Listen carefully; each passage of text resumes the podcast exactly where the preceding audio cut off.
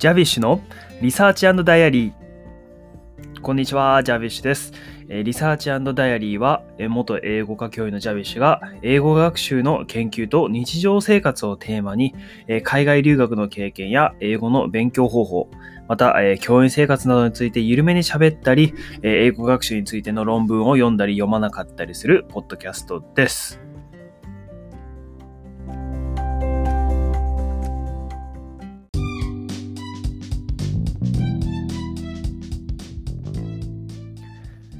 はい、始まりました。ジャビッシュのリサーチ&ダイアリー、ポッドキャスト担当でジャビッシュでございます。今回は、今回が初めての、配信でございます。ちょっと緊張もしています。撮り直しもしています。はい、というわけで、今回は、自己紹介とですね、私ジャビッシュの自己紹介と、なぜこのリサーチ&ダイアリーという名前で、ポッドキャストを始めたいと思ったのかということ、この2点を軸に、お話ししていきたいと思います。少々お付き合いください。実は今月、今8月の17日の月曜日ですけれども、今世間は夏休みですよね。ちょっとこのコロナ禍で、夏休みがね、短くなってしまった学生さんもいるかと思います。特にね、受験生の皆さんは今本当に不安を抱えながら、受験勉強に頑張っていたりっていう人もたくさんいると思いますが、冒頭でね、元英語科教員っていう風に言ってるんですけど、実はまだ英語科教員なんですよね。実は、教員生活3年目、です。で、今年度、2020年度が始まって、1学期をやって終わって、夏休み入ったところで、実は、学校の先生を、退職、辞めることに、しました。なので、現状、一旦教員は、この2年とこの1学期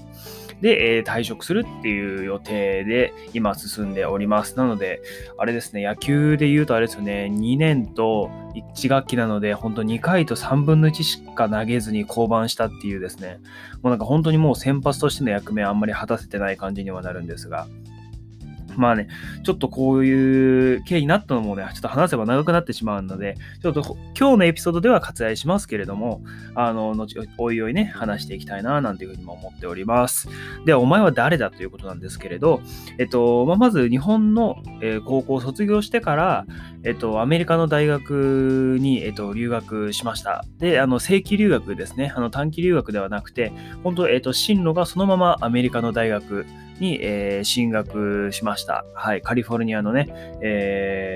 ちょっと田舎のところにある大学だったんですけども、4年間。プラス1年ですね。なので全部で、アメリカには5年間生活したっていう経歴を持っております。なんで5年間なのかっていうのもね、おいおい話していきたいと思いますけれども、で、その後、日本に戻ってきてからは、まだ、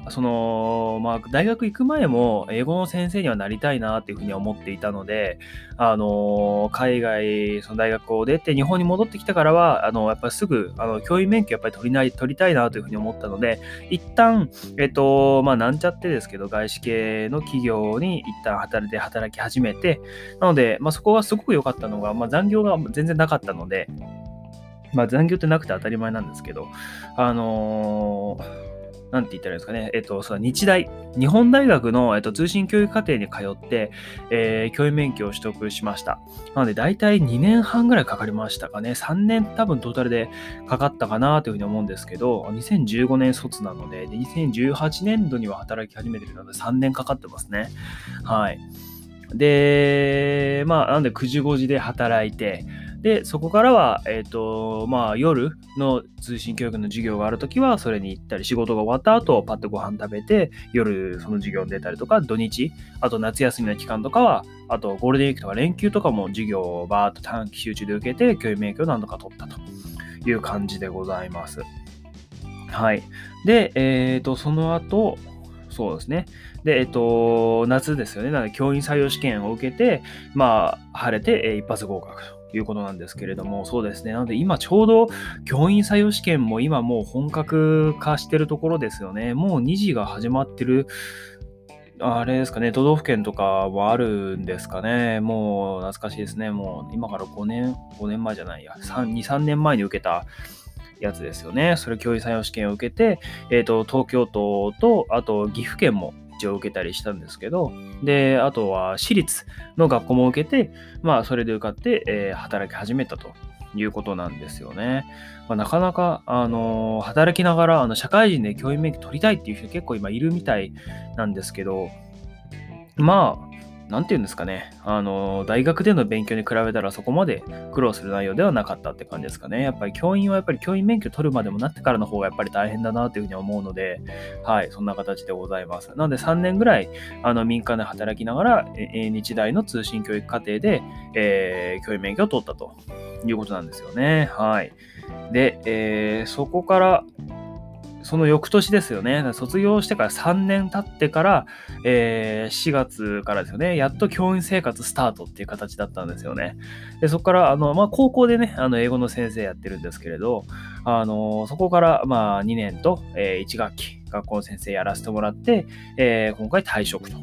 いうことになっております。はい、経歴をざっと話すとそんな感じですね。この辺もちょっと細かく次回のエピソードからはアメリカの留学した話とかそこら辺もちょっと入れていきたいななんていうふうには、思ってますので、ちょっとそのあたりもぜひ、聞いていただけたらなというふうに、思っております。はい、いやもう本当に振り返るともうね、懐かしいなって思うところがたくさんあるんですけれど、そうですね、日大の通信教育部はコスパがいいなってことで受けたんですけど、やっぱすごくいいなっていうふうに思ったのはあれですね、同じ夢を持っているというか進路が明らかになっていてクリアなビジョンを持っている人たちが集まっているので、だからすぐ友達いっぱいできたなっていうのは良かったなっていうふうに思うんですよね。やっぱりあんまり帰国子女の人はいなかったですけど、やっぱり英語を本当に勉強したいとか英語を本当に人に教えてあげたいっていうそういう熱意を持った人たちが集まってたので、だからそれはすごく良かったなっていうふうに思うんですよね。だから結構自分もその時日本帰ってきたから英検を受けたりっていうところもあったんですけど、やっぱそういう夢が共有できてるのはすごくいいなっていうふうに思ったりはしました。ですごくまた日大で良かったなっていうふうに思うのは通信教育課程だったんですけど、正規課程の方って言ったらいいですかね、普通の日大の方の、文学部だったかな、英文学科とかそんな感じだったかと思うんですけど、そこの教員採用試験対策講座みたいなのを受けることができたっていうのは結構でかいなというふうに思っていて、自分結構いろんな噂を頼りにっていうか通信教育部は本当に自分で全部情報を仕入れていかないと置いてかれてしまうので、普通の生活生みたいに、サポートがそこまで手厚いわけじゃないので、でいろんな情報を頼りにその対策講座があるってことをなんとか一人で嗅ぎつけて参加したんですけど、それもすごく良くて、なんか本当にやっぱ大学がねしっかり結果を残せるというか、その自分が抱えてる学生がしっかり就職とか共済とかそういったところを結果出せるようにってことで対策してくれてるのはすごく良かったなっていうふうには思いましたね。なんで今もし社会人で教員免許取りたいっていうふうな人がいたら結構日大はおすすめですね。はい、コスパは本当に一番いいなというふうに思うんですけど、なかなか今都内でコスパよく英語の教員免許取れるところは本当に1台ぐらいしかないかなというのを思ってるので、一応あれですよね、慶応も慶応義塾も通信教育やっていて英語の教員免許取れるんですけど、転入って形になるんですよね、自分の場合は。なので、3年次編入ってことになるんですけど、3年生からやり直すっていうね形になるんですけど、日大の場合は卒論を書く必要がなかったんですよね、自分の場合。これがすごく大きくて、なんで必要な単位を取って、であと教育実習に行って教員免許取って、で退学っていう形になったんですよね。卒業する必要なかったのでもう退学しちゃったんですけど、ただ慶応はそのネームバリューがすごい分、卒論をもう一回書かないといけないっていうふうに聞いてるんですよね。それがちょっと自分は必要ないかなというふうに思ったので、それ出れば慶応大学卒っていうその学歴がつくっていうのはあるんですけど、なんかあんまり自分はそこまで魅力を感じなかったっていうのもあって、あとは自分そんなに学歴興味ないなというふうに思ってたので、自分は日大でサクッと取れたらいいかなというふうには思ってました。で、一応その2年で取れますよとか1年半で取れますよとかいうことをすごくネット上では書いてあるんですけど、実際この辺は教育実習とかそういうところに左右されることが多いので、実際自分は2年半かかって全部の単位を取り終えた形になって、でしかも自分はそのアメリカの大学出て帰ってきたのが5月だったので、で10月に入学してるんですよね、日大の通信教育部に。で日大ってその4月春入学と秋入学2回受け付けてるんですけど、この早く入れていいなというふうに思ってたんですけど、その分やっぱ学校って4月始まりなんですよね、普通の高校とか中学って、小学校もそうなんですけど。でだから結局10月に始めて、例えば2年間ぴったりで単位とかを全部取れたとしても、自分の仕事が4月から始まるっていうふうになると、そこから半年待たないといけないので、結局2年半とか3年とかかかっちゃうパターンが結構あるんじゃないかなというふうに思うんですよね。なので自分は結局3年ぐらいかかった形にはなりましたね。なので学費も3年分払ったんですけど、だから3年目はもうほとんど何もしてないけど学費は一応払うっていう形になって、しょうがないかななんていうふうに思ったっていう感じですかね。結構そうですね、社会人で教員免許取る場合はやっぱりしっかりまず勉強できる時間を確保しないとちょっと辛いのかなというふうにも思ったりはしています。ちょっと経歴はそんな感じですかね。で、あとは、あれですね。で、英語の先生なんで、これからその英語の勉強の方法とか、あとさっき論文とかそんな話もしたんですけど、その辺もね、しっかり、お話ししていきたいなと思ってるんですけど、まずお前英語どれぐらいできんのっていうところをしっかり明示したいと思うんですけど、一応英検は1級を取っています。で、でも1級取ったのもその向こうから帰ってきてからなので、だから今から振り返ると2010何年だ ?2015 年か。なのでもう5年前なので、今受けたら絶対受かんないと思うんですけど、英検はね、執行することがないので、一応英検は持ってますよと。ね、色あせずに持っていますということなんですよね。ただ英検1級、そうですね。アメリカで5年過ごしてから受けてもやっぱり結構大変でしたね。単語の勉強はしないといけなかったのでね、そこだけはあったかなというふうに思うんですけど、で、あとは、TOEIC も受けていて、TOEIC は最高得点は965点を取っています。これもなんとか、その通信で勉強してる間に、すごい英語マニアの人がいて、一緒にTOEIC満点取りましょうよみたいな感じだったんですけど、難しいですね、TOEICの満点取るのはね。なんとか人生で1回ぐらい取ってみたいですね。コロナ禍でなかなかトイックも受けるのが難しくなってるってところもあると思うんですけど、だから最近大変ですよね、トイック。受付のメールが結局サーバーがダメだ、落ちて、で結局抽選制になって、でしかもで申し込みの時にお金は払わなくちゃいけなくて、でしかも申し込みで外れたら返金しますよって形をとっているっていう。すごいですよね。なかなか、ちょっとそういうのを聞いて、しばらく受けなくていいかなというふうに思ったりもしたんですけど、トイックは一応965点ですね。あとね、25点何が足りないのかなってずっと思ってるんですけどね、リスニングでいつもちょろっと落としちゃうのがすごくもったいないなって自分個人的には思っています。リーディングの方は全然もうやっていれば、全然苦ではないぐらいのレベルまではなってるんですけど、あと25点ね、なんとか取りたいなというふうに思ってるんですけど、このトイックもね、なかなかこいつが手強いんですよね。一時期もう本当に満点取れない自分も嫌だなみたいな思ったりしてる時期もあったんですけど、ネットで探してると意外な芸能人が実はトイック満点持ってますみたいなのがあって、うわー俺で、しかもそういう人に限って海外経験ないんですよね。すごいテクニック面をもうガチガチに固めて、で英語もバリバリに勉強しているので、もう隙が全くない状態で受けて、もう満点取るしかないみたいな人がいて、で自分はそういう人を見て、うわ俺はアメリカに5年もいたのに、俺はこの人に、海外経験ない人にも負けてんのかいみたいなふうに勝手に思って、一人で勝手に落ち込んだりみたいなこともしてたんですけど、まあ、TOEIC はなんとか965点ですね。まあ、しばらく受ける必要がなければもう受けないかなというふうに思ってます。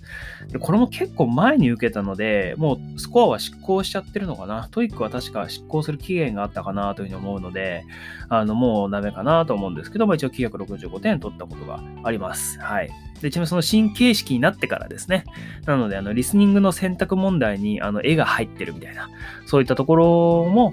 の形式になってから965点を取っております。はい。あとは、IELTS ですね。はい。これもなかなか IELTS って聞いたことない人もいるかもしれないんですけど、これイギリスだと結構主流な、外部試験の一つで、これが IELTS は、7.5 をなんとか取りました。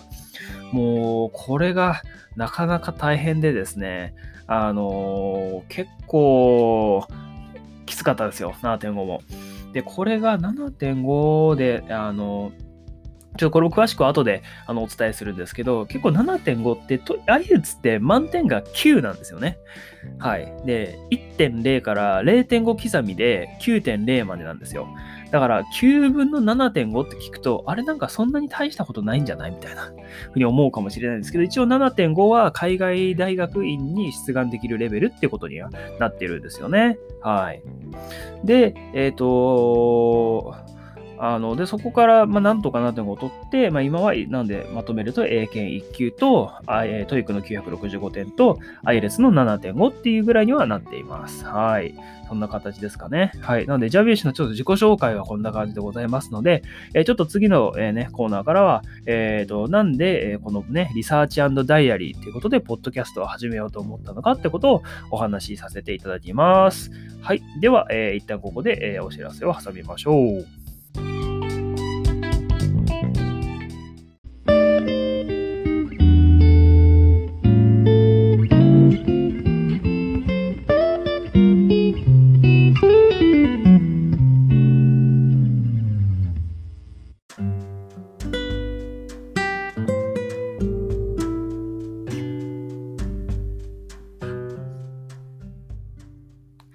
はい、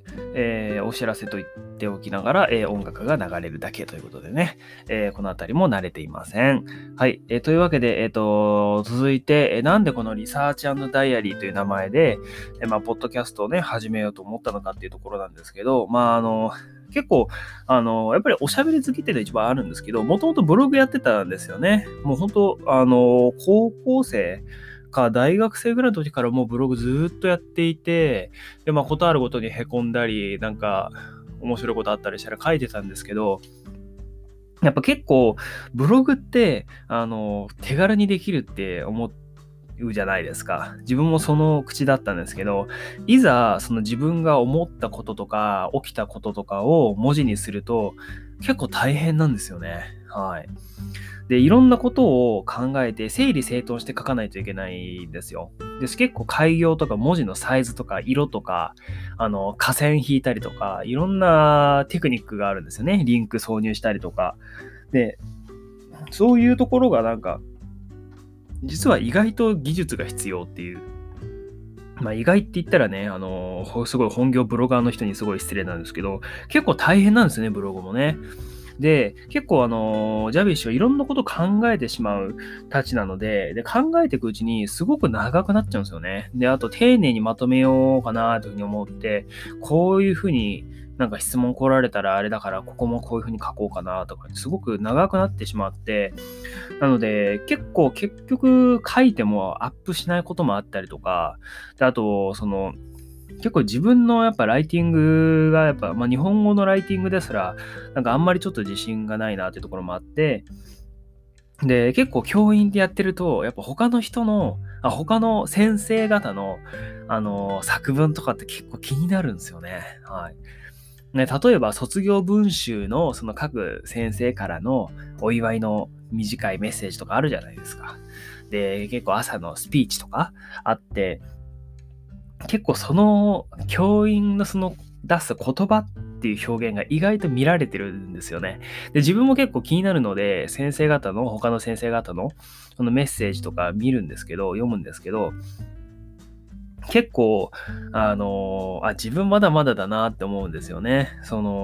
結構やっぱ、自分が書く文字ってやっぱ読書の量ですごく左右されるところもあるかなというふうに思ってて、なんかその自分まだまだだなって思うんですよね。だから例えば自分のそのジャビッシュの職場にはその超有名大学の大学院出てますみたいな人も先輩もいらっしゃって、その先輩が書いたそのメッセージはもうなんか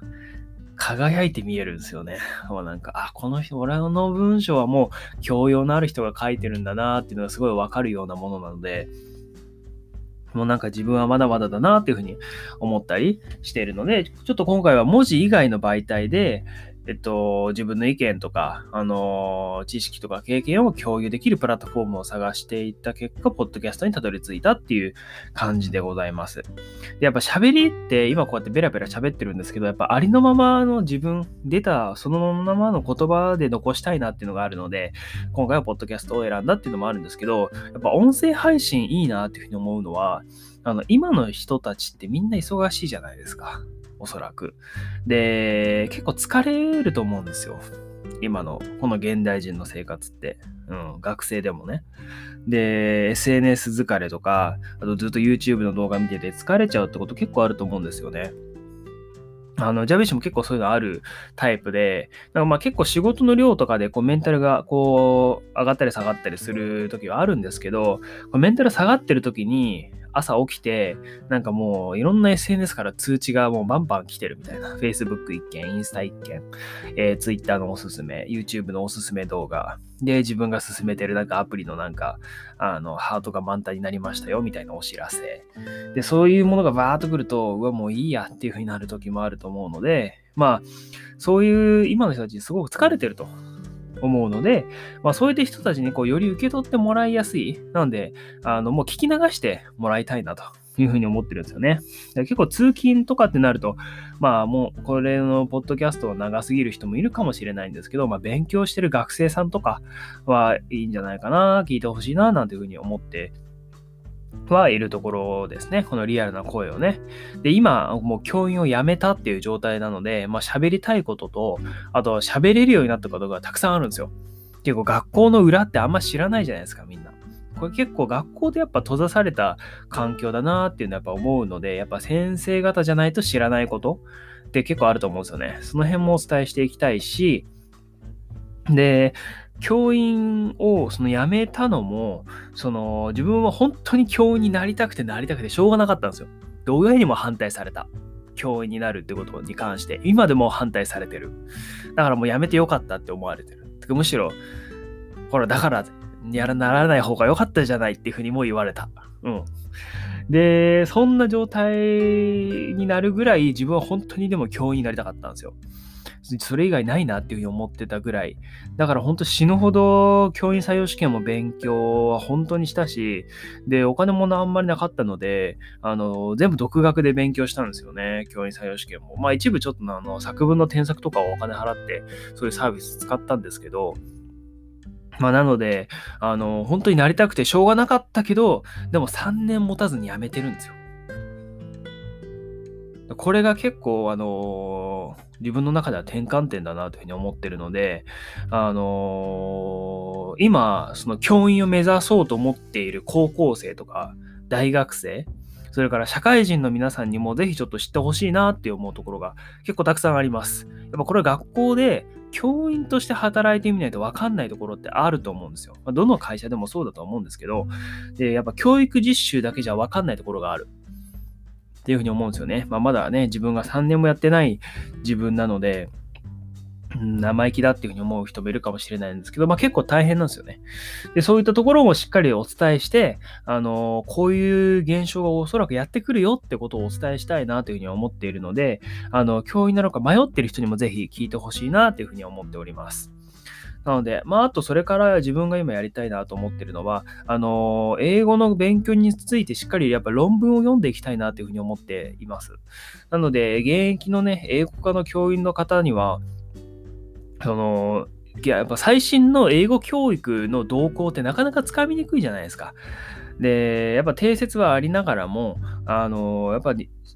細かくアップデートされてるはずなんですよね。そういったところをしっかり現役の英語科の先生方にもしっかり聞いていてもらえれば有益になるようなコンテンツをお届けしたいというふうに思っていますし、あとは保護者の方なので、ご家庭にお子さんがいらっしゃる方にも、学校ではこういうことやってましたよとか、こういうことをやっていただけると、学校側としてはすごくご協力しやすくなりますよみたいなこともお伝えしたいなというふうに思っているので、この教員にすごくなりたくて、でもやめるっていう選択肢をして、っていうこの状態はすごくなかなかないんじゃないかなっていうふうに思っているので、ここをちょっとねニッチにお伝えしていきたいなというふうに思っております。はい。で、名前が、このポッドキャストをね、リサーチ&ダイアリーっていう風につけました。で、なんでこのリサーチ&ダイアリーにしたかというと、まずリサーチのところは先ほどちょっと喋った通り、しっかり理論的な英語の勉強方法をお伝えしたいなっていう風に思っています。自分の中で、なんだこれは半分自分のためでもあって、こうしっかり英語科のね、先生というかもう辞めてますけど、これからもその英語教育の道には携わっていきたいと思っているので、理論的なね英語の勉強方法が最新の動向はどういうふうになってるのかなってことを、自分の中でもこのリサーチペーパーを読んでまとめて、発信していきたいっていうふうに思っていますね。やっぱアウトプットしないとやっぱ忘れちゃうので、ちょっと今回は声っていうね媒体なので文字には残りませんけれども、そういったところをお話ししていきたいなというふうに思っております。で、なんでダイアリーっていうふうにしたかというと、これは日常をテーマにね、お話ししていきたいっていうふうには思っています。だからさっき言った教員を辞めるっていうふうに至った経過、プロセスとか、教員採用試験とか、アメリカで5年間過ごした経験とか、そういったところを含めて、自分の、今までの出来事とか、共有できることは共有していきたいと思ってますし、これから日常で起きたこともね、ちょっとゆったりめに喋っていきたいなというふうに思っているので、このあたりもぜひ聞いていただけたらなというふうには思っております。はい。で、ちょっと硬い内容ちょっと増えましたけど、楽しくやっていきたいと思っていますし、どっちかっていうとちょっとダイアリー側をちょっと多めにね、話したいなというふうに思ってます。やっぱね、楽しくいきたいのでね、そういったところは気をつけていきたいというふうに思っております。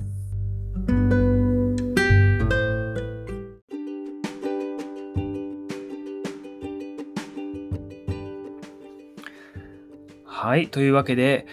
最初のね、第1回の配信ですが、なんとか、エンディングまでたどり着きました。ここまで聞いてくださった方、本当にありがとうございます。次回の配信もぜひお付き合いください。次回もね、ゆったりと、お話ししていきたいと思っております。この、ジャビッシュの、リサーチ&ダイアリーポッドキャストでは、お便りや質問を受け付け中です。英語の勉強に関することや、教員生活に関すること、海外留学に関することなど、精一杯、お答え、します。Twitter、Instagram、やっております。Twitter や Instagram の、DM や、アンカーから聞いている方は、ボイスメッセージからお便りどんどんお寄せください。なんとか、1回目の配信をなんとか終わることができて、ちょっと一段落というかね、ちょっと安心しております。それでは、次回の配信でもお会いいたしましょう。Thank you very much for your listening and please keep it up!